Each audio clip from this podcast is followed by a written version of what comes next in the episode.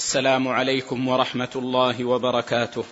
إن الحمد لله نحمده ونستعينه ونستغفره، ونعوذ بالله من شرور أنفسنا ومن سيئات أعمالنا، من يهد الله فلا مضل له، ومن يضلل فلا هادي له، وأشهد أن لا إله إلا الله وحده لا شريك له، وأشهد أن محمدا عبده ورسوله.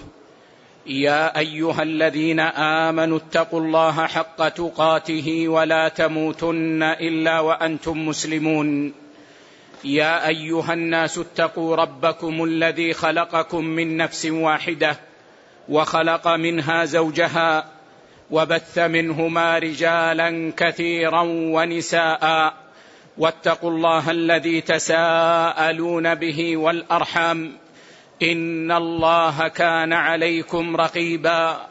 يا أيها الذين آمنوا اتقوا الله وقولوا قولا سديدا يصلح لكم أعمالكم ويغفر لكم ذنوبكم، ومن يطع الله ورسوله فقد فاز فوزا عظيما. أما بعد، فإن خير الحديث كتاب الله، وخير الهدي هدي محمد صلى الله عليه وسلم، وشر الأمور محدثاتها، وكل محدثة بدعة، وكل بدعة ضلالة، وكل ضلالة في النار. ثم يا معاشر الفضلاء، إن المساجد بيوت الله، وقد نبهنا مرارا إلى أنه يحرم على المؤمن أن يؤذي إخوانه في بيوت الله سبحانه وتعالى. فإذا كانت أذية المؤمنين في طرقهم كبيرة من كبائر الذنوب، فما بالك يا عبد الله بأذية المؤمنين في أفضل البقاع وأحب البقاع إلى الله، في المساجد. فينبغي على المؤمن أن يحذر حذرا شديدا من أذية المؤمنين في المساجد، من الأذية الحسية والأذية المعنوية.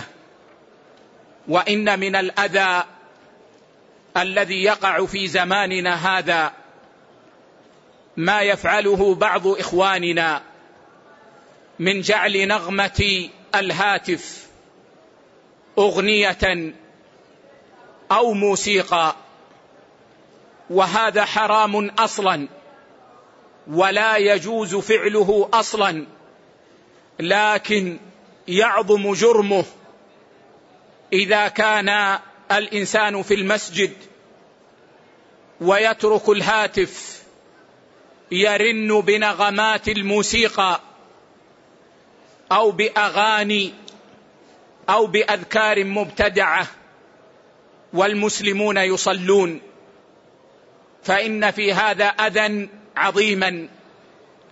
فالواجب على المؤمن أصلا أن يخلي هاتفه من النغمات المحرمة، وإذا دخل المسجد فإنه ينبغي أن يتفقد هاتفه، وأن يجعل هاتفه على الصامت إن لم يغلقه، حتى لا يؤذي المؤمنين. فإن نسي أو فرط فرن الهاتف وهو يصلي، فإن الواجب عليه أن يغلقه فورا، ولو أن يخرجه من جيبه ويغلقه. وهذه الحركة لا تضر الصلاة، لأنها في مصلحة الصلاة.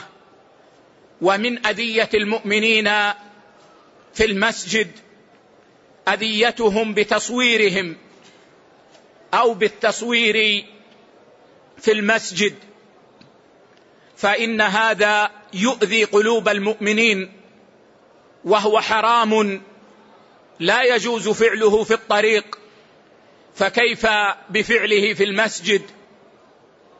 وكيف بفعله في مسجد رسول الله صلى الله عليه وسلم.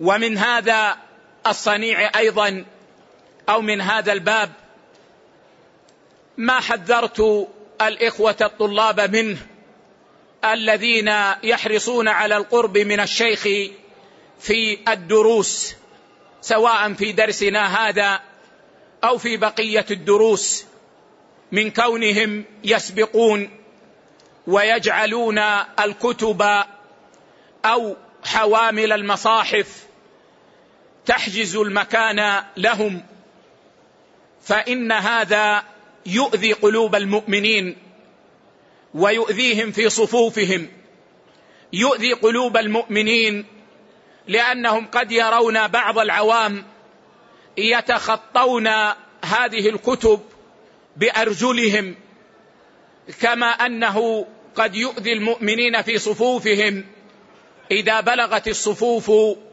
إلى مكان الدرس، فإن هذا يجعل الصفوف متقطعة.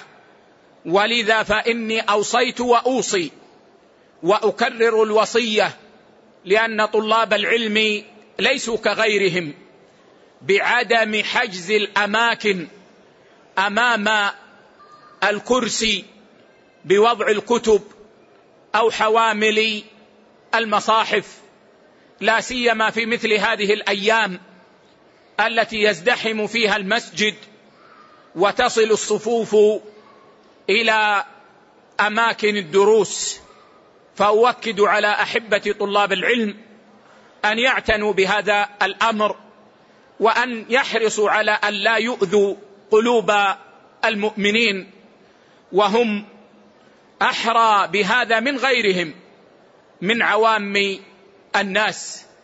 فأسأل الله عز وجل أن يرزقنا الأدب في بيوته، وأن يجعلنا من عمارها ومن أهل الفضل فيها. ثم إن درسنا اليوم في عصر الأحد في القواعد الفقهية في هذا العلم الجميل الممتع النافع، حيث نشرح كتابا صغيرا في حجمه عظيما في فوائده، نشرح كتاب القواعد والأصول الجامعة والفروق والتقاسيم البديعة النافعة للإمام المفسر الأصولي الفقيه المتفنن عبد الرحمن بن ناصر بن سعدي السعدي رحمه الله عز وجل وسائر علماء المسلمين. ونحن لا زلنا مع قسم الفروق من هذا الكتاب، وقد شرحنا بعضها، فنواصل قراءة ما ذكره الشيخ ونعلق على ما يتيسر ذكره في هذا المجلس. فيتفضل الشيخ الدكتور ياسين يقرأ لنا. الحمد لله، والصلاة والسلام الأتمان الأكملان على خير خلق الله وعلى آله وصحبه ومن والاه، أما بعد. يقول الإمام السعدي رحمة الله عليه: ومن الفروق الضعيفة تفريقهم بين البيع والإجارة، وأن العيب في المبيع موجب للرد أو الأرش، والعيب في الإجارة موجب لخيار الرد دون الأرش. ويحق لابن نصر الله رحمه الله أن يقول: والفرق بينهما عسر، وقد تعبنا في الفرق فلم يحصل. والصواب أن الجميع حكمها واحد في الأرش وفي الرد. نعم. يقول الشيخ: من الفروق الضعيفة، فحكم على هذا الفرق بأنه ضعيف، وهذا الفرق متعلق بالعيب إذا وجد في السلعة المشتراه أو في العين المستأجرة. فلو أن رجلا اشترى سلعة ثم وجد بها عيبا، فإنه يخير إن أمكن ردها بين أن يردها ويأخذ الثمن وبين أن يمسكها، وهذا قد اتفق عليه العلماء. من وجد عيبا في السلعة بعد أن اشتراها فإنه يخير بين أن يردها إلى البائع ويأخذ الثمن كاملا، وبين أن يمسكها عنده. لكن إن أمسكها فهل يمسكها بلا مقابل للعيب، أو أن له أرش العيب؟ اختلف العلماء في هذا، فقال بعض الفقهاء يمسكها وله أرش العيب،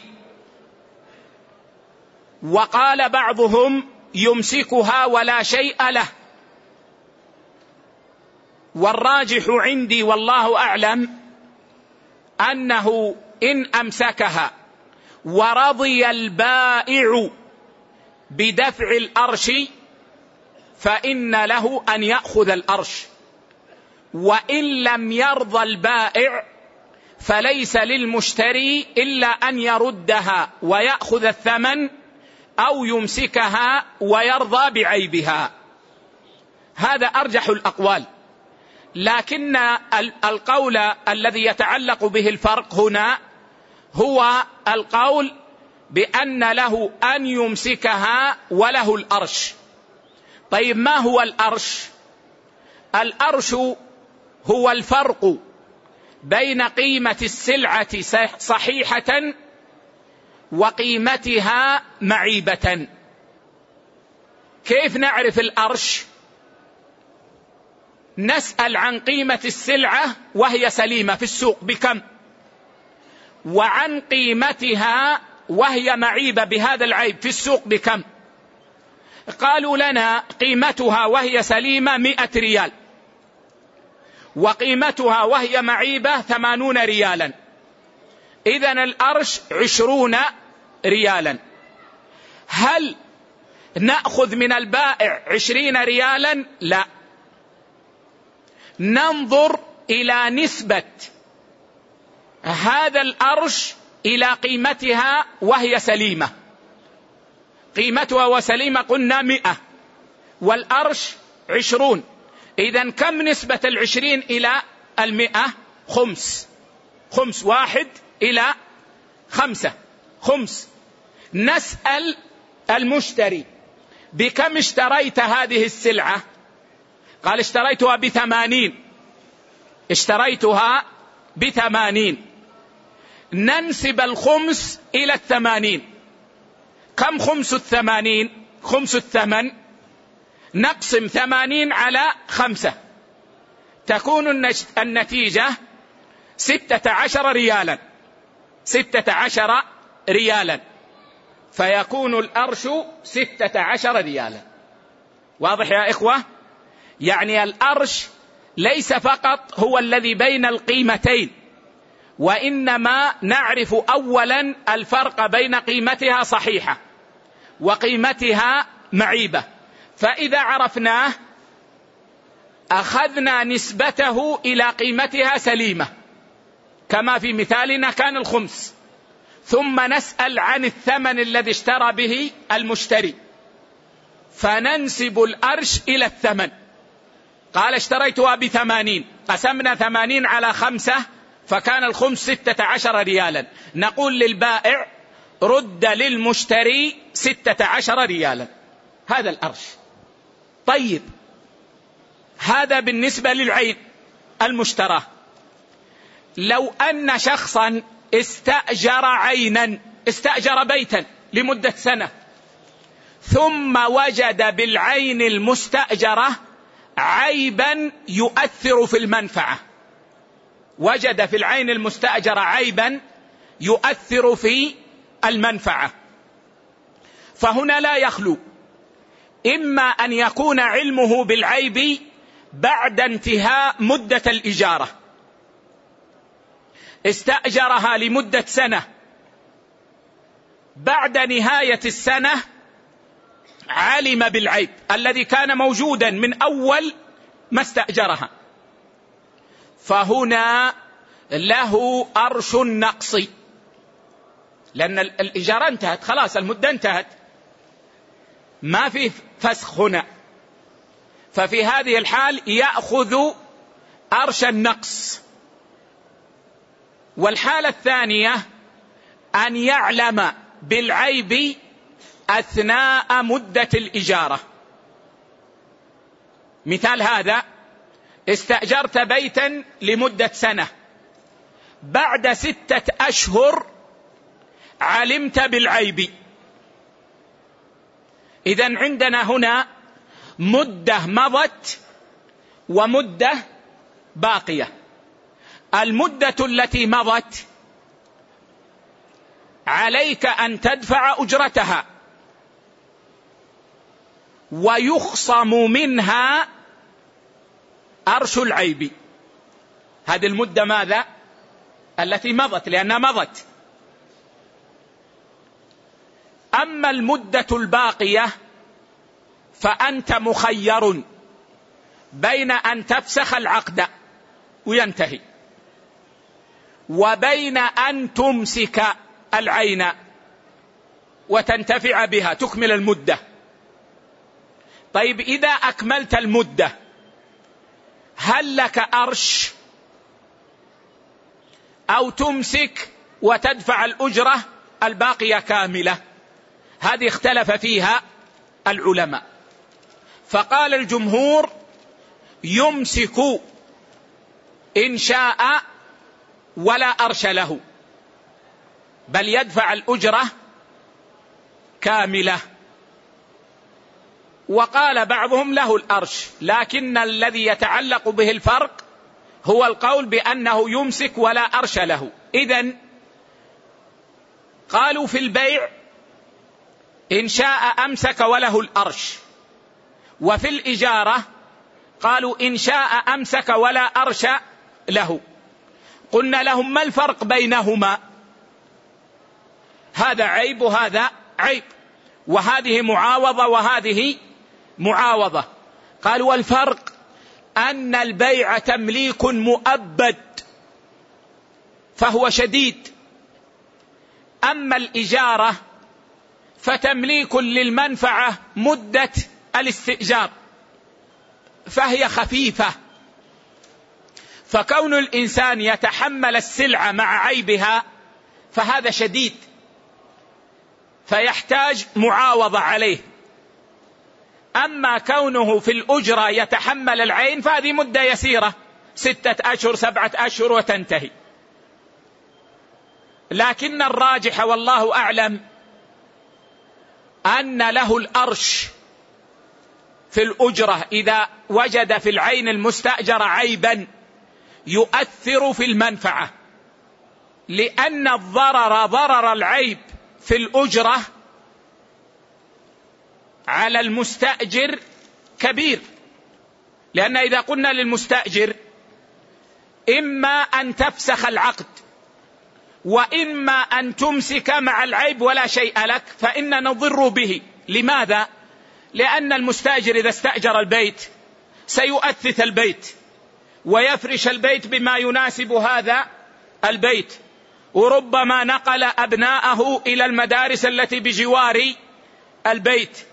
فإذا قلنا له افسخ فهذا فيه مضرة عليه، وإذا قلنا له أمسك بدون شيء فإنه يكون متضررا بنقص المنفعة.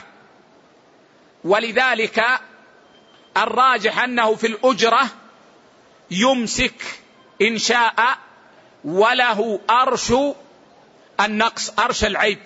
وإن كان شيخنا الشيخ ابن عثيمين رحمه الله رجح أنه لا أرش لا في البيع ولا في الأجرة، لكن الذي يظهر والله أعلم أنه في الأجرة له أرش العيب. نعم. قال رحمه الله: ونظير هذا تفريق بين الوصية وبين وقف البيت ونحوه بعد موته، وأنه لا يرجع في الثاني دون الأول. والصواب أن الجميع حكمه حكم الوصية، فله الرجوع في كل منهما قبل موته إذا لم يكن مانع. نعم. يقول الشيخ: نظير هذا في الضعف تفريقهم بين الوصية الوصية تمليك معلق بالموت، تمليك معلق بالموت. أوصي لزيد من الناس بثلث مالي، أي أني ملكت ثلث مالي لزيد بعد أن أموت. إذن تمليك معلق بالموت. وبين وقف البيت ونحوه بعد موته، هذا الوقف المعلق بالموت. يقول أنا أوقف بيتي هذا بعد موتي، إن مت فبيتي وقف لطلاب العلم أو للفقراء أو نحو هذا. وهذا يصح عند جمهور العلماء، وهو عند الجمهور نوع من الوصية، نوع من الوصية، أي أن أحكامه أحكام الوصية. والوصية كما تعلمون جميعا عقد جائز، فللموصي أن يرجع عن الوصية، أن يرجع عن الوصية. شخص كتب وصية لفلان، ثم بعد سنة تبين له أن فلان هذا لا يستحق أن يوصي له، له أن يرجع عن وصيته ويلغي الوصية. وكذلك الوقف المعلق بالموت نوع من الوصية. شخص قال إن مت فبيتي وقف لطلاب العلم، ثم بعد سنة أو سنتين من هذا رأى أن يترك البيت للورثة، رأى أن يترك البيت للورثة. عند الجمهور له أن يرجع، له أن يرجع، لأن هذا الوقف نوع من الوصية. أما عند الحنابلة فإنهم يفرقون بين الوصية والوقف المعلق على الموت، فيقولون له أن يرجع في الوصية. أما في الوقف المعلق بالموت فليس له أن يرجع فيه، لأنه بمجرد أن قال إن أنا مت فبيتي هذا وقف، خرج البيت من ملكه وأصبح وقفا، غير أنه يعلق بالموت. ولكنهم في نفس الوقت قالوا لا يكون وقفا إلا إذا كان من الثلث فأقل. انتبهوا لقول الحنابلة، يقولون إذا مات ننظر، فإن كان هذا البيت من الثلث فأقل أمضينا الوقف، وإن لم يكن من الثلث بل أكثر من الثلث فإنا لا نمضي الوقف فيما زاد عن الثلث. إذن لعلكم لاحظتم هنا أنهم جعلوا الوقف المعلق بالموت في بعض الأحكام كالوصية، وذلك جعلوه من الثلث، وفي بعض الأحكام ليس كالوصية. والراجح قول الجمهور أنه نوع من الوصية، فله أن يرجع فيما أوقفه معلقا بموته متى شاء، له أن يرجع فيه كالوصية. هذا هو الراجح لأنه وصية حقيقة وصورة. نعم. قال رحمه الله: ومن الفروق الضعيفة الفرق بين العقود فلا يصح تعليقها إلا الوكالات والولايات، وبين الفسوخ فإنه يصح تعليقها. العقود إبرام وتوثيق، والفسوخ إزالة العقد. الفسخ وإزالة العقد. العقد هو إبرام العقد وإقامته، والفسخ إزالة العقد. وجمهور العلماء يقولون إن العقود لا تقبل التعليق، إلا صورا مستثناة، ويختلفون بحسب المذاهب. ما هو التعليق يا إخوة؟ ربط وجود العقد بوجود شيء آخر محتمل الوقوع. ربط وجود العقد بوجود شيء آخر محتمل الوقوع.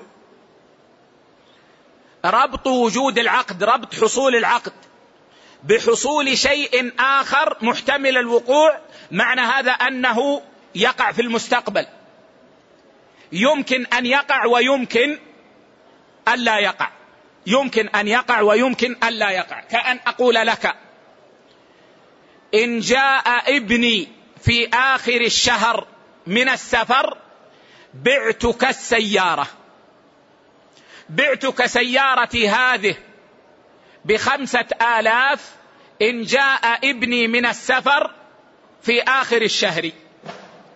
علقت حصول البيع بمجيء ابني في آخر الشهر من السفر، يمكن أن يأتي ويمكن ألا يأتي. هذا تعليق. وجمهور الفقهاء يقولون لا يصح تعليق العقود، لا يصح تعليق العقود، لا يصح أن تقول كما قلت، أو مثلا أقول لك يعني إن شفي مريضي في الشهر القادم أجرتك البيت، يقولون ما يصح. أو أقول لك مثلا إن شفيت ابنتي في الشهر القادم أو الذي يليه زوجتكها، يقولون ما يصح، ما يصح التعليق.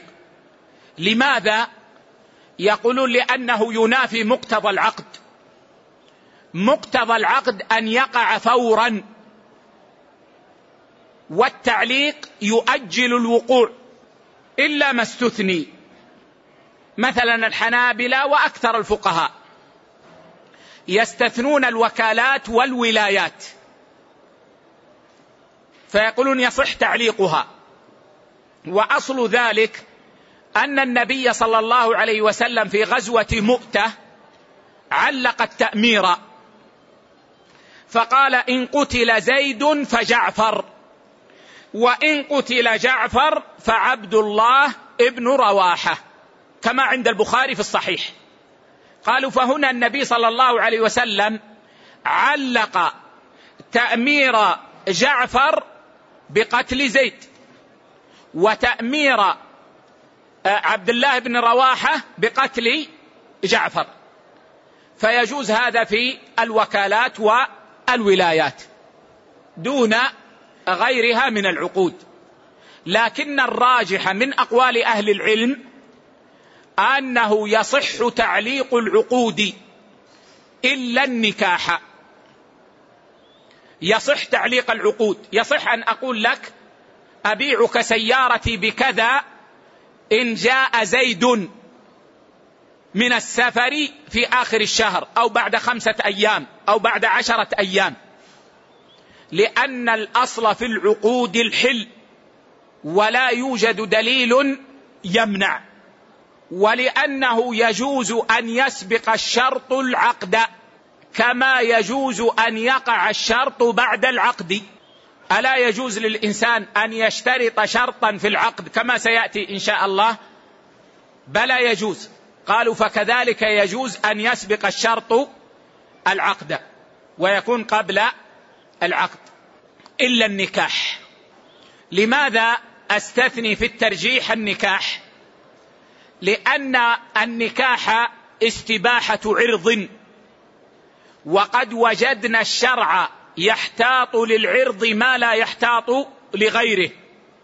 الشرع يعظم الأعراض، ولذلك يا إخوة القتل العمد يثبت بشهادة شاهدين، أما الزنا لأنه متعلق بالعرض فلا يثبت إلا بشهادة 4 شهود. فالشرع يحتاط للأعراض ما لا يحتاط لغيرها، والنكاح استباحة عرض، فينبغي أن يحتاط له، ومن الاحتياط له ألا يعلق بل يكون منجزا. ومن وجه آخر أن النكاح متعلق بحرة فينبغي إكرامها، وليس من الإكرام أن يعلق نكاحها فتبقى شهرا أو شهرين وهي لا تدري هل زوجت أو لم تزوج، لأن النكاح معلق. فالذي يظهر والله أعلم أن النكاح لا يقبل التعليق بل يجب أن يكون منجزا. أما بقية العقود فإنها تقبل التعليق. نعم. قال رحمه الله: والصواب أن العقود كلها كالفسوخ يصح تعليقها ولا فرق بينها، والنصوص الصحيحة تشمل الجميع. فالشيخ اختار ما اختاره شيخ الإسلام بن تيمية رحمه الله، أن العقود كلها، وهذا يشمل حتى النكاح، يصح تعليقها، كما أن الفسوخ يصح تعليقها، يصح تعليق الطلاق ويصح تعليق فسخ العقد ونحو ذلك. نعم. وأيضا لا مانع يمنع في الجميع. نعم. لأن الأصل أن الشروط المقصودة للمتعاقدين والمتفاسخين معتبرة ما لم تدخل أهلها في محظور شرعي. يعني أن الشرط المقصود الذي يحقق مصلحة معتبر شرعا ما لم يخالف الشرع، فإن خالف الشرع فشرط الله أوثق، ويقدم الشرع على الشرط. نعم. ومن أهم الشروط التعليقات، فإنها تقصد قصدا صحيحا. نعم. قال: ومن الفروق الضعيفة في الأب أن له التملك من مال ولده ما شاء بشروطه دون إبراء غريم ابنه ودون إبراء نفسه من حق ولده، وليس له أن يخالع ابنته بشيء من مالها. نعم.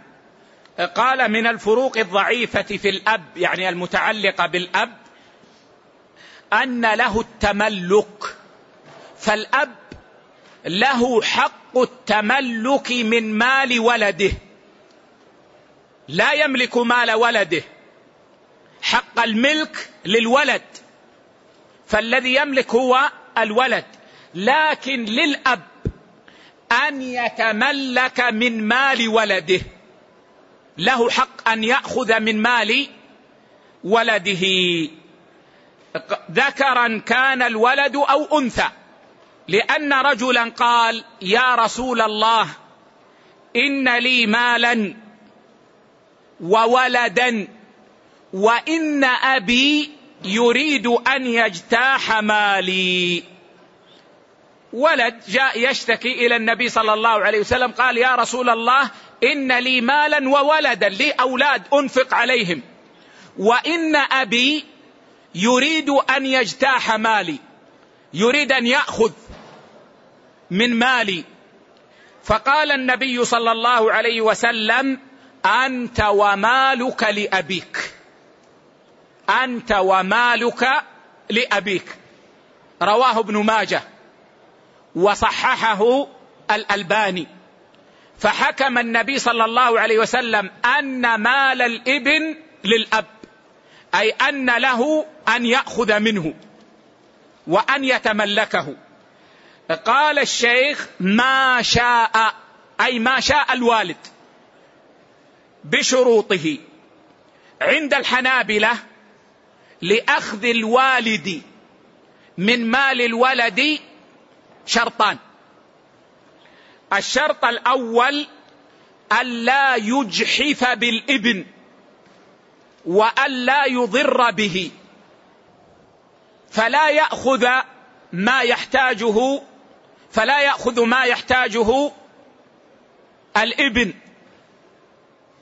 لنفقته، لأكله، لشربه، لنفقة عياله.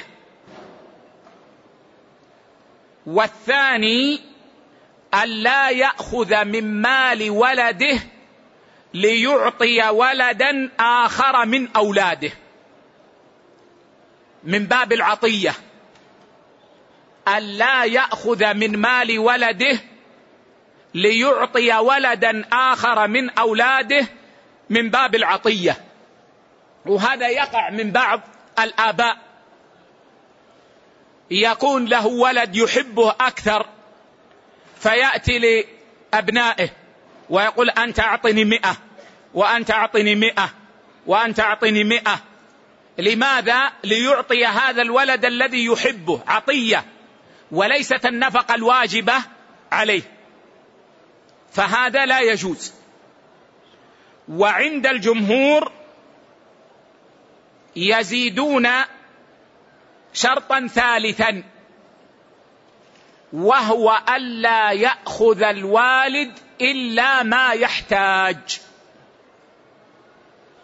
يعني عند الحنابلة يا إخوة لا يقيدون أخذ الوالد من مال ولده، يأخذ ما شاء سواء احتاجه أو لم يحتاجه، لحاجة أو لغير حاجة، لكن بشرط أن لا يجحف ويضر بالولد وألا يأخذ ليعطي ولدا آخر. أما الجمهور فيقولون لا، ليس للأب أن يأخذ من مال ولده إلا ما يحتاجه فقط، بشرط أن لا يجحف بالولد ولا يضر به ولا يأخذ من ولده ليعطي ولدا آخر. والشيخ هنا ذكر مذهب الحنابلة، ولذلك قال ما شاء، يعني سواء لحاجة أو لغير حاجة، بشروطه، وهما الشرطان ألا يجحف بالابن ولا يضر به وألا يأخذ من مال ولده ليعطي ولدا آخر له من باب العطية. طيب، قالوا له التملك من مال ولده بشروطه، لكن قالوا ليس له أن يبرئ غريم ابنه، لابنه دين على زيد من الناس، قالوا ليس للأب أن يبرئ المدين ويقول سامحتك من دين ابني، ودون إبراء نفسه من حق ولده. الأب اقترض من ابنه قبل سنة، قال سلفني 20,000، فأقرضه الابن 20,000، قالوا ليس له أن يبرئ نفسه من الدين،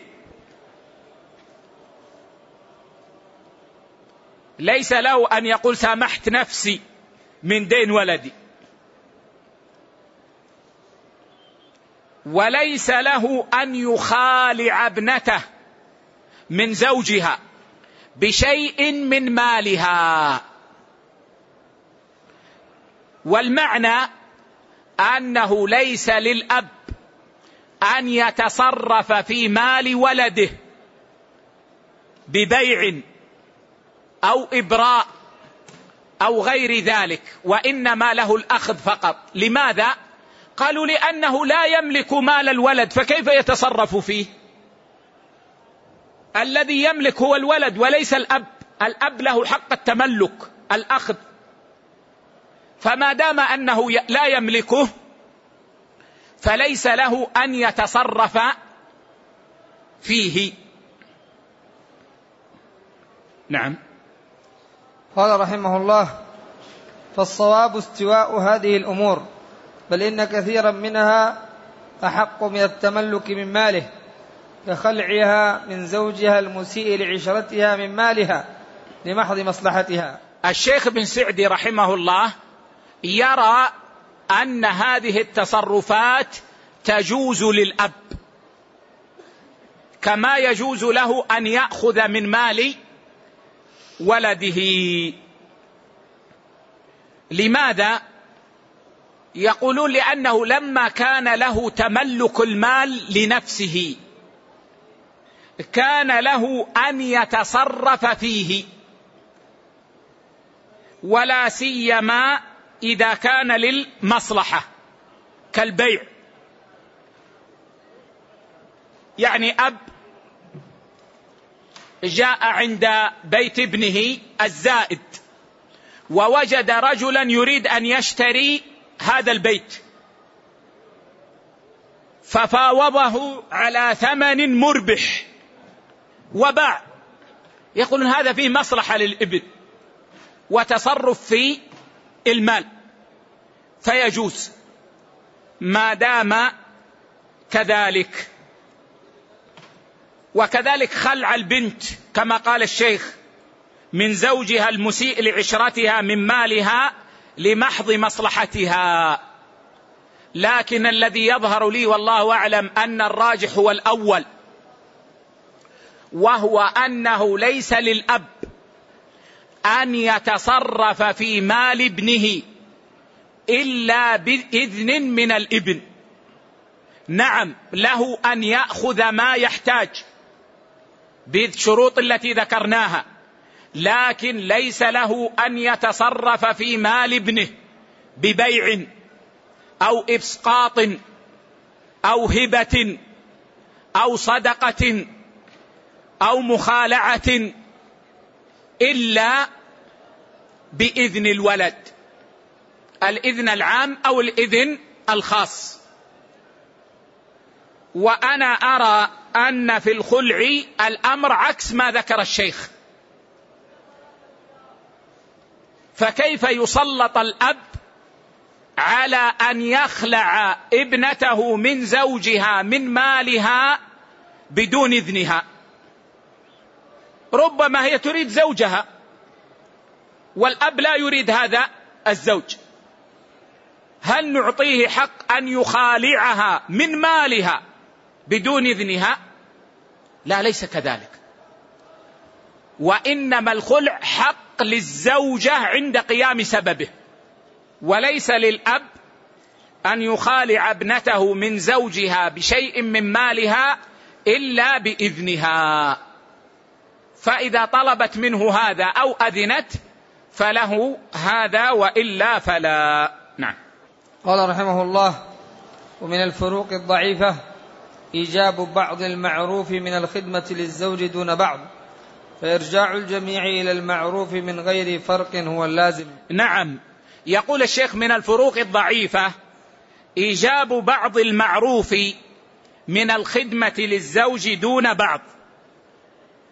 المعروف عند الحنابلة أنهم يوجبون على المرأة ما يتعلق به تمام الاستمتاع، يوجبون على المرأة ما يتعلق به تمام الاستمتاع، فيوجبون عليها أن تنظف نفسها وأن تجمل نفسها بما جرت به العادة، ولا يوجبون عليها خدمة زوجها من عجن أو طبخ أو كنس أو فرش أو غير ذلك. وسبب ذلك أنهم يقولون إن عقد النكاح واقع على الاستمتاع، فيجب به ما يتعلق بالاستمتاع فقط، أما الخدمة فلم يقع عليها العقد. والراجح من أقوال العلماء أنه يجب على المرأة أن تخدم زوجها بما جرت به العادة من غير تفريق بين خدمة وخدمة، يجب عليها أن تعاشر زوجها بالمعروف فتكون نظيفة وتتجمل بما جرت به العادة من مثلها، وتخدمه فتطبخ له وتكنس بيته وتحمل فرشه وتصلح ثوبه إلى غير ذلك مما جرت به العادة، وذلك لوجهين: الوجه الأول أن عقد النكاح يقع على ما جرت به العادة، والذي جرت به العادة أن الزوجة تخدم زوجها، فكان عقد النكاح واقعا على الخدمة مع الاستمتاع، واقعا على الخدمة مع الاستمتاع، أو كأن الزوج عند العقد قد اشترط عليها الخدمة، لأن المعروف عرفا كالمشروط شرطا، فإذا وقع العقد على أمر جرى به العرف يكون كالشرط فيه. ألا ترون أيها الإخوة أن الفقهاء يقولون لو اشترى المشتري أثاثا من بائع، وكانت العادة أن البائع يوصل الأثاث إلى البيت، فإنه يجب على البائع أن يوصل الأثاث إلى البيت، لأن المعروف عرفا كالمشروط شرطا. فخدمة المرأة لزوجها إما أن العقد وقع عليها مع الاستمتاع وهي تدخل في تمام الاستمتاع، وإما أنها شرط في العقد لأن العرف جرى بها، والمعروف عرفا كالمشروط شرطا. هذا الوجه الأول. والوجه الثاني أن خدمة المرأة لزوجها من العشرة بالمعروف، وقد قال الله عز وجل وعاشروهن بالمعروف، وقال ولهن مثل الذي عليهن بالمعروف، فأوجب العشرة بين الزوجين بما جرت به العادة، ومما جرت به العادة أن تخدم المرأة زوجها. فالراجح أنه يجب على المرأة أن تخدم زوجها وأن تعاشره بكل ما جرت به العادة مما لا يخالف شرع الله. أما إذا كانت العادة فاسدة في بلد، كأن تكون مثلا تجالس أصدقاء الزوج، وهذه عادة الناس، فهذه لا يلتفت إليها لأنها مخالفة لشرع الله سبحانه وتعالى. نعم. قال رحمه الله وأن على كل واحد من الزوجين من الحقوق للآخر ما جرى به العرف والعادة من مثله لمثلها. من مثله لمثلها، وهذا قيد مهم، من مثله، فينظر لحاله وحال أمثاله، لمثلها فينظر لحالها وحال أمثالها. فالنفقة والعشرة تكون بالمعروف بما جرى به العرف مما لا يخالف شرع الله. وهنا أنبه إلى أن الزوج يجب عليه أن يعاشر امرأته بما جرى به العرف مما لا يخالف شرع الله، فالزوج يتزين للزوجة بما يناسبه هو، بما يناسب الرجل، كما أن المرأة تتزين لزوجها. وهذه العشرة بالمعروف، وقد جاء عن ابن عباس رضي الله عنهما أنه كان يقول إني لأتزين لامرأتي كما أتزين لربي، يعني يقول إذا ذهبت إلى المسجد فإني آخذ زينتي، فكذلك أتزين لامرأتي بما يناسب الرجل. ما يذهب يتزين زينة المرأة ويقول أتزين لزوجتي، إنما يتزين بالزينة المناسبة للرجل. أما أن يأتي الرجل متوسخا متسخا قذرا في هيئته في فمه في لباسه، ويريد من المرأة أن تكون في قمة جمالها، هذا ظلم.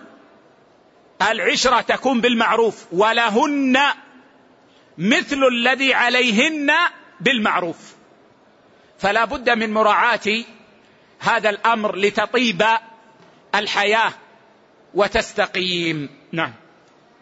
قال رحمة الله عليه والعرف أصل كبير ترجع إليه كثير من الأحكام والعقود والفسوق. لا شك العرف في شرعنا له اعتباره، العرف في الشرع له اعتبار كثير، وقد أحال الشرع إليه في كثير من الأحكام.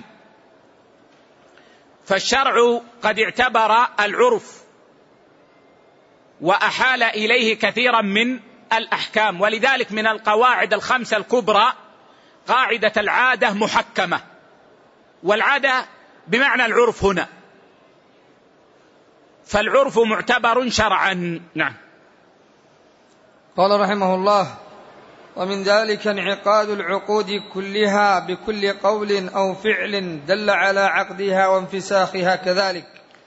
نعم، الصحيح من أقوال أهل العلم أن العبرة في العقود للقصود والمعاني لا للألفاظ والمباني، فبأي لفظ عبر المتعاقدان عن العقد وفهم فإن العقد ينعقد على مقصودهما وتعبيرهما.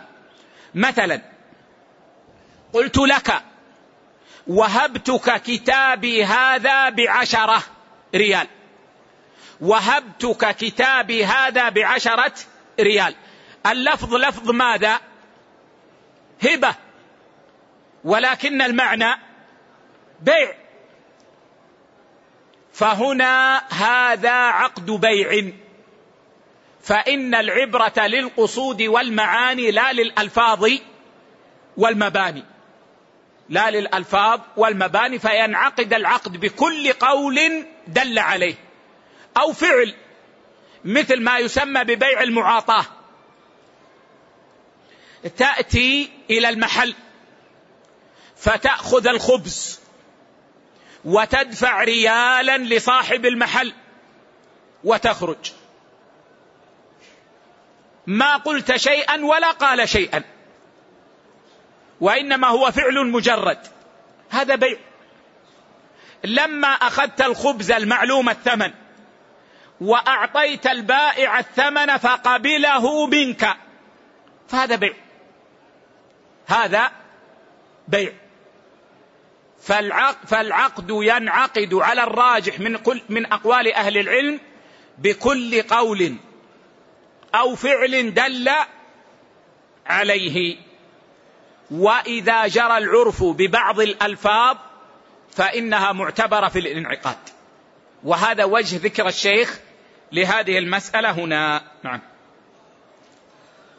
قال رحمه الله: فمن فرق بين لفظ ولفظ أو عقد وعقد مع استواء الجميع في الدلالة ففرقه ضعيف غير معتبر. نعم.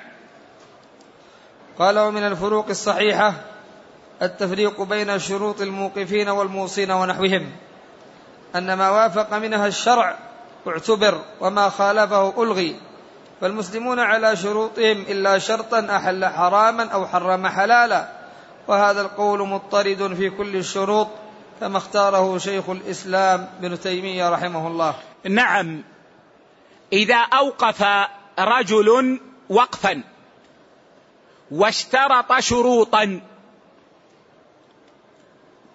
فإنا ننظر في شروطه،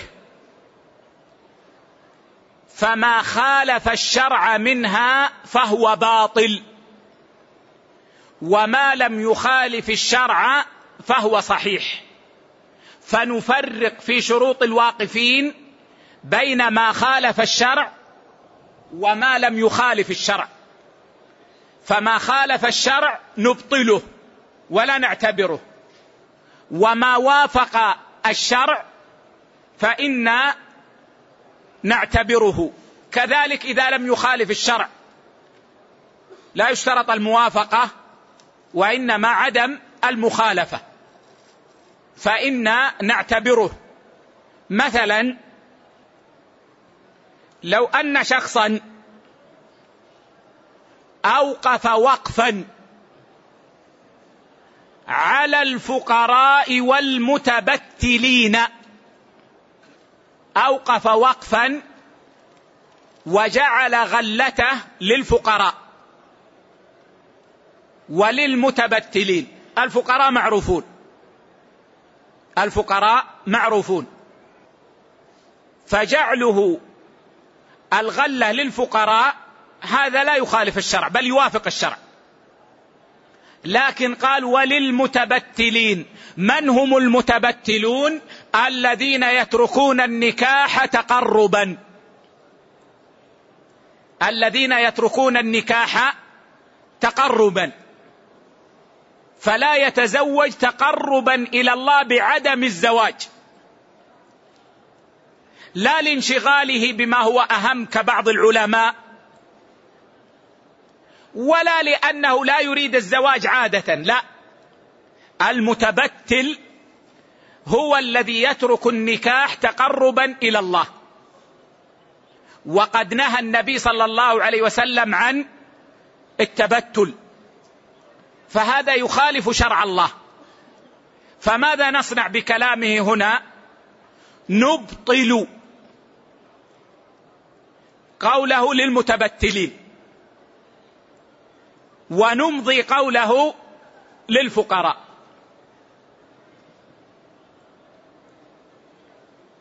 شخص أوقف بيتا وقال تقسم غلته 5 أقسام، فخمس للمسجد النبوي، وخمس لطلاب العلم، وخمس للفقراء، وخمس لإقامة حلقة ذكر جماعي، وخمس لذبح ذبيحة في المولد. ننظر في هذا الذي ذكره، قال خمس للمسجد النبوي، يوافق الشرع ويخالف الشرع؟ يوافق الشرع، أمضيناه. خمس لطلاب العلم، يوافق الشرع، أمضيناه. خمس للفقراء، يوافق الشرع، أمضيناه. قال خمس لإقامة حلقة ذكر جماعي، يذكرون ويتواجدون ويتراقصون، هذا يخالف الشرع، هذه بدعة، فنلغي قوله هذا. وخمس لذبح ذبيحة في يوم المولد، فإن هذا أيضا يخالف الشرع، لأن الاحتفال بالمولد بدعة، فنلغي هذا. هذا هو المتعين، لأن شرع الله حاكم على الجميع، على الواقفين والموصين وعلى سائر الناس، فما خالف الشرع لا اعتبار به. وبعض أهل العلم يبالغون في احترام شروط الواقفين، حتى أنهم يمضون بعض الشروط التي فيها بعض المخالفات للشرع. من ذلك مثلا لو أوقف بيتا على رجل واشترط عليه أن يصلي في بقعة معينة، قال أوقفت بيتي هذا على فلان ثم على ذريته، بشرط أن يصلي في آخر الصف الأول من جهة اليمين في المسجد. واضح؟ إذن اشترط في الوقف أن يصلي الموقوف عليه في آخر يمين الصف الأول. هذا الشرط صححه بعض الفقهاء، لكن الحقيقة أنه يخالف الشرع. سبحان الله، اشترط أن يصلي وفي المسجد وفي الصف الأول ويخالف الشرع؟ نعم. لماذا؟ لأنه اشترط عليه بقعة معينة، فهذا الاستيطان، وقد نهى النبي صلى الله عليه وسلم عن استيطان البقعة في المسجد، فاشترط أن يستوطن بقعة معينة في المسجد لا يصلي إلا فيها، فهذا يخالف الشرع، فنلغي قوله في آخر يمين الصف الأول، ونجعل كأنه قال في الصف الأول، بشرط أن يصلي في الصف الأول، فهذا يوافق الشرع. ونلغي ما خالف الشرع وهو تخصيص بقعة معينة، فهذا هو الصحيح، وإن كان بعض الفقهاء يعني صحح هذا الشرط مراعاة لشرط الواقف. نعم. قال رحمه الله: وأما الأصحاب فإن كلامهم في بعض الشروط الذي يخالف هذا الأصل فيه نظر، وهو ضعيف جدا، كما المثال الذي ذكرناه في آخر الكلام. نعم. قال: ومنها تسوية الجد والإخوة في باب المواريث، ضعيف جدا مع تناقضه. نعم، تسوية الجد والإخوة الأشقاء والإخوة لأب في باب المواريث، قال الشيخ ضعيف جدا مع تناقضه، أي أنه ضعيف جدا من جهة النظر العلمي لا من جهة القائلين به، فإن القائلين به أئمة، فإنه قد قال به علي بن أبي طالب وابن مسعود وزيد بن ثابت ومالك والشافعي وأبو يوسف ومحمد بن الحسن، فهو من جهة القائلين به ليس ضعيفا، ولكن مراد الشيخ أنه ضعيف من جهة النظر العلمي مع تناقضه، لأن القائلين به يضطربون في بعض المسائل من جهة النظر إلى الأحظ للجد، وتأتيهم مسألة الأكدرية التي كدرت على زيد أصوله، فهذا مراد الشيخ بقوله مع تناقضه. نعم. قال رحمه الله: والصواب المقطوع به تقديم عصوبة الأصول وهم الأب والجد، وإن علا على عصوبة فروعهم كالإخوة والأعمام وبنيهم. مراد الشيخ أن الصواب من أقوال أهل العلم أن الجد يحجب الإخوة، الجد من جهة الأب، الجد من جهة الأم لا دخل له في الميراث، الجد المدلي بأنثى لا دخل له في الميراث، وإنما الكلام عن الجد من جهة الأب، أن الجد من جهة الأب يحجب الإخوة. لماذا؟ قالوا لأنه أب، ملة أبيكم إبراهيم، وإبراهيم جدهم، فالجد أب، والمعلوم أن الأب يحجب الإخوة. طيب هذا الجد أب بنصوص الشرع، فما دام أنه أب فإنه ينبغي أن يحجب الإخوة، وأن لا يرث الإخوة مع وجود الجد. أيضا قالوا لأن الجد أصل للميت، لأن كما تعرفون يقولون الأصول وإن علوا، فالجد أصل للميت، والأخ ليس أصلا للميت ولا فرعا للميت، والأصل أحق بالميراث منه. يقولون الأخ مشارك للميت في الأصل، ليس أصلا ولا فرعا، أما الجد فهو أصل، والأصل أولى بالميراث ممن هو مشارك في الأصل. أيضا قالوا لأن ابن الابن يقوم مقام أبيه في الحجب، ابن الابن يقوم مقام الابن في الحجب، فكذلك أبو الأب، لأنه من أعلى، هذا من أسفل وهذا من أعلى، فيحجب من يحجبه الأب، الجد يحجب من يحجبه الأب، وهذا هو الأرجح، وهو الذي تنتظم به المسائل ولا يقع فيها اضطراب. نعم، فالراجح والله أعلم أن الجد لأب يحجب الإخوة الأشقاء والإخوة لأب، فهو مقدم عليهم لأنه أولى منهم، وقد قال النبي صلى الله عليه وسلم فما بقي فلأولى رجل ذكر، فهذا أولى منهم، فما بقي فهو له. نعم. قال رحمه الله: ومن الفروق الصحيحة الفرق بين شروط الأشياء والشروط فيها. لعلنا نقف هنا لأن هذا قد يحتاج إلى شيء من التفصيل، فنتركه إلى الدرس القادم إن شاء الله عز وجل.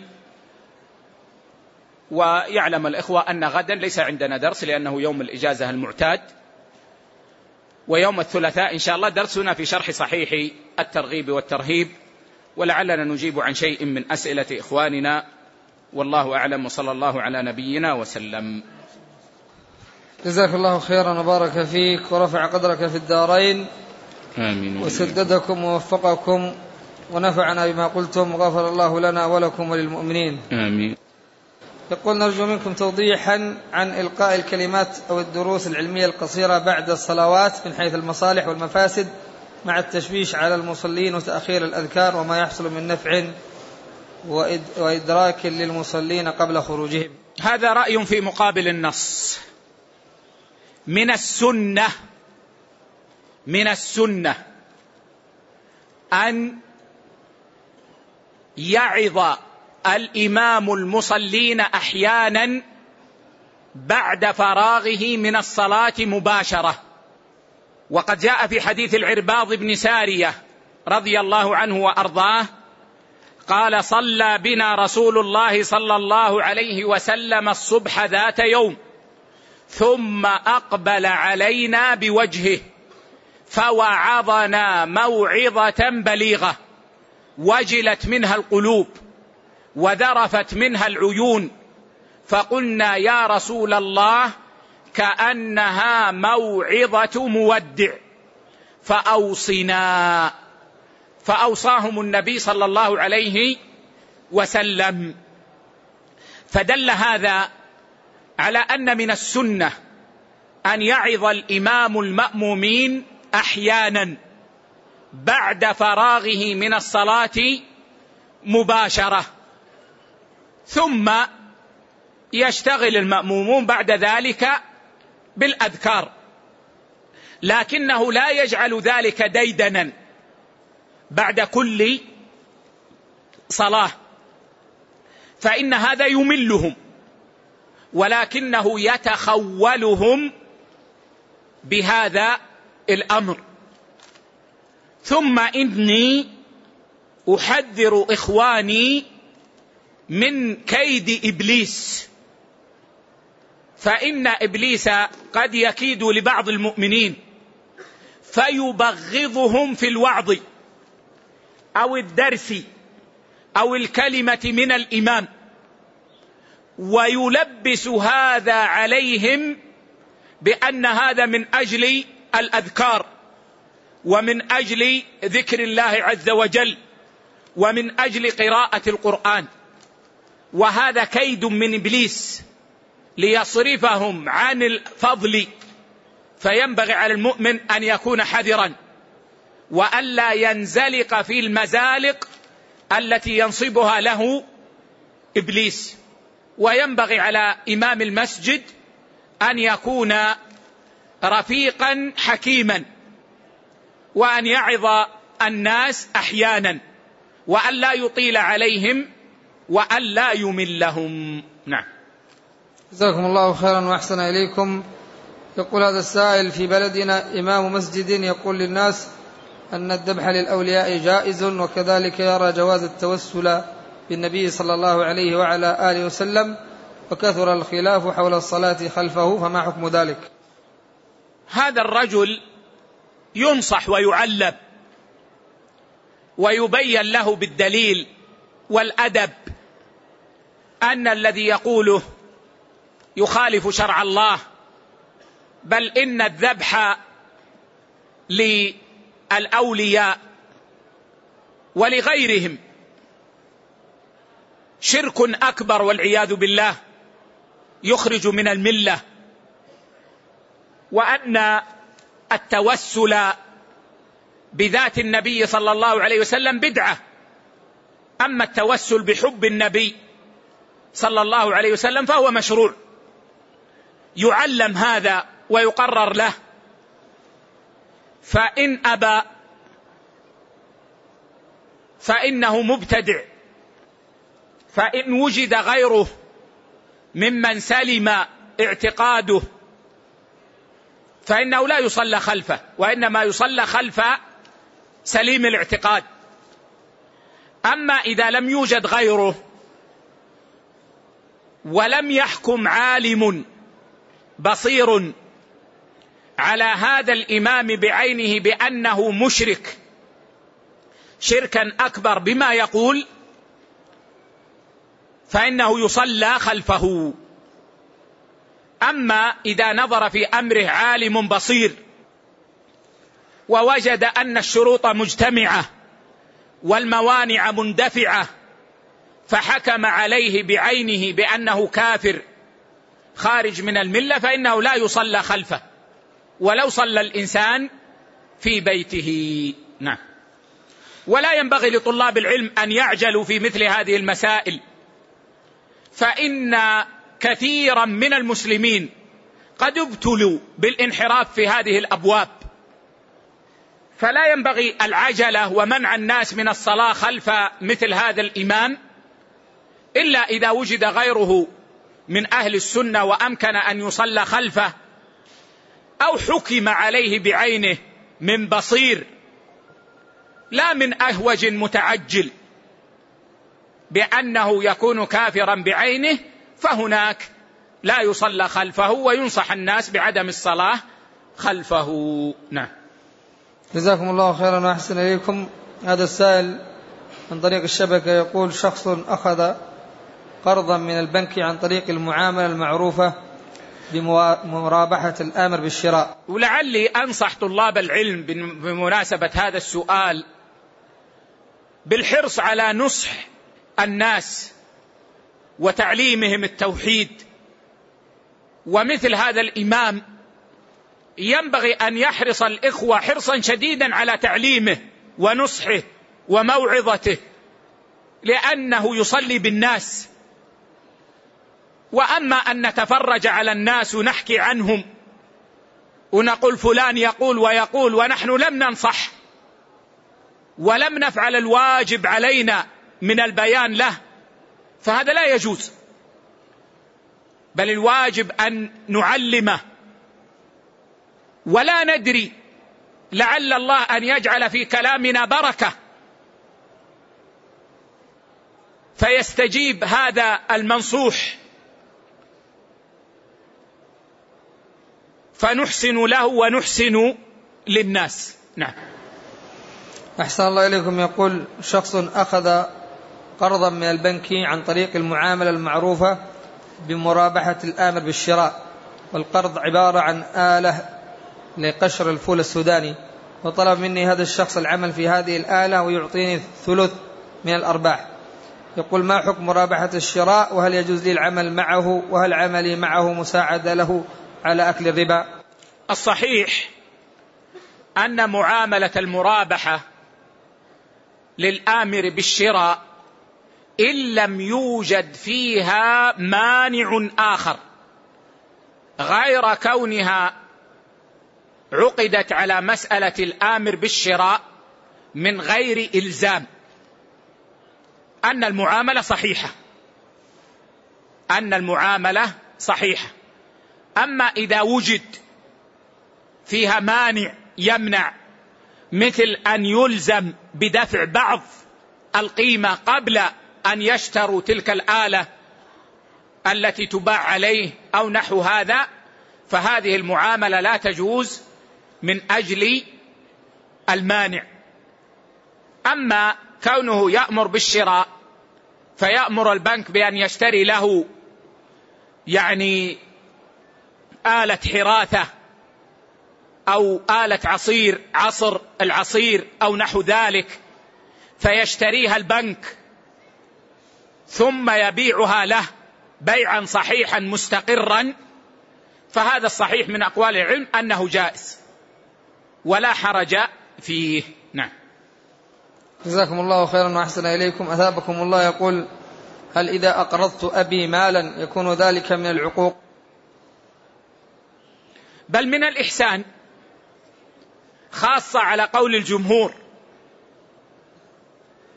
وهو أن الأب ليس له أن يأخذ من مال أبيه إلا ما يحتاج إليه، وقد يقترض الأب لغير حاجة وإنما يريد شيئا زائدا، فكونك تقرضه ولا تحوجه إلى غيرك هذا أمر حسن، وأحسن منه وأكمل أن تعطيه بدون أن يكون ذلك قرضا.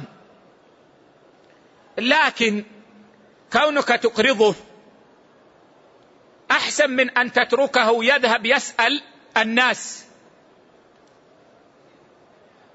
فتجنبه أن يسأل الناس الإقراض. ثم إنك إذا أقرضته فإنه لا سلطة لك عليه، فليس لك أن تحبسه بدينك، بخلاف الغريب فإنه لو أقرضه ثم لم يفي بالدين فإن له أن يحبسه. فالإقراض، إقراض الابن للأب، ليس عقوقا بل هو من الإحسان، لكن أجمل منه وأحسن أن يعطيه لا على وجه القرض. نعم. جزاكم الله خيرا وأحسن إليكم. يقول: تقدم رجل لابنتي وشرط علي أن إذا نحفت في خلال 3 أشهر فيتزوجها وإلا فلا، وابنتي سمينة، فهل أمضي له هذا الشرط؟ أفتوني مأجورين. هذا وعد بالزواج، هذا ليس زواجا، هذا ليس عقد.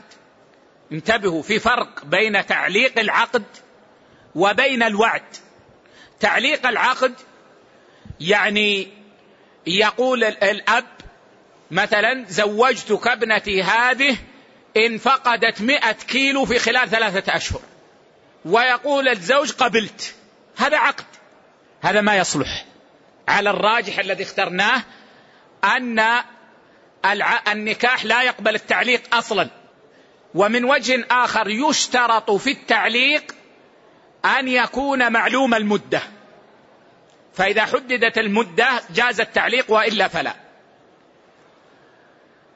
أما الوعد، يقول الرجل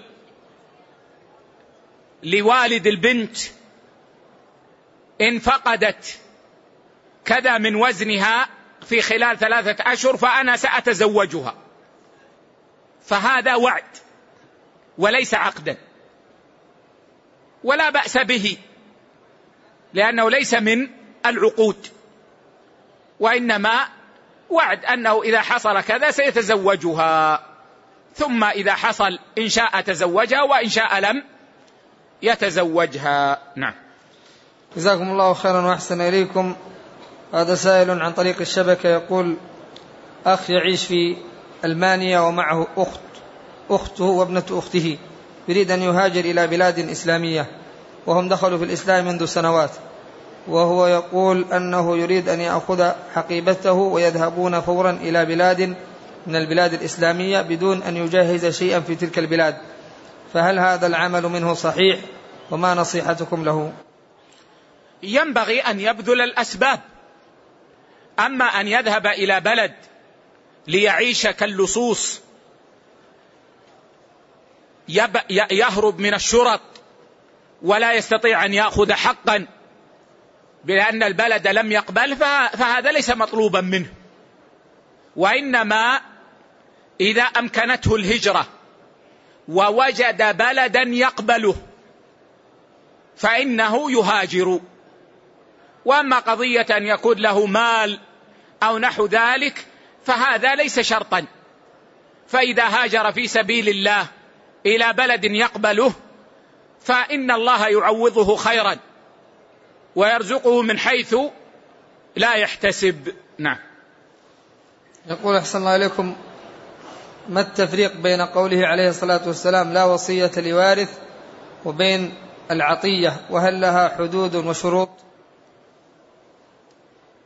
على السؤال لم أفهم العلاقة بين الأمرين، يعني ما علاقة الوصية ب يعني العطية؟ أنا لم أفهم وذاك ما أستطيع أن أجيب. نعم. أحسن الله إليكم. يقول: الوالدة تدرس في تحفيظ القرآن ويصرف لها راتب من غير التحفيظ من متبرعين، فهل لها أن تأخذ الهدايا من الطالبات؟ ما دام أنها مستأجرة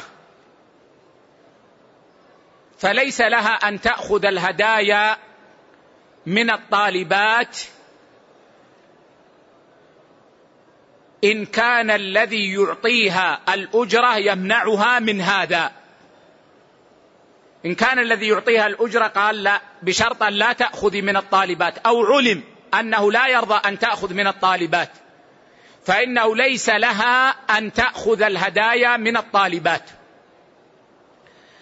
أما إذا كان يرضى بأن تأخذ الهدايا وتقبل الهدايا فإنا ننظر، فإن كان قبولها للهدية يجعلها تحابي من أهداها أو من أهدتها وتظلم غيرها، فتقدم هذه التي تقدم الهدايا في التسميع وفي الإحسان وتظلم بقية البنات، فلا تعدل بينهن، فلا يجوز لها أن تأخذ، لأن وسيلة الشيء تأخذ حكمه، وأخذ الهدية سبب للظلم فيكون حراما.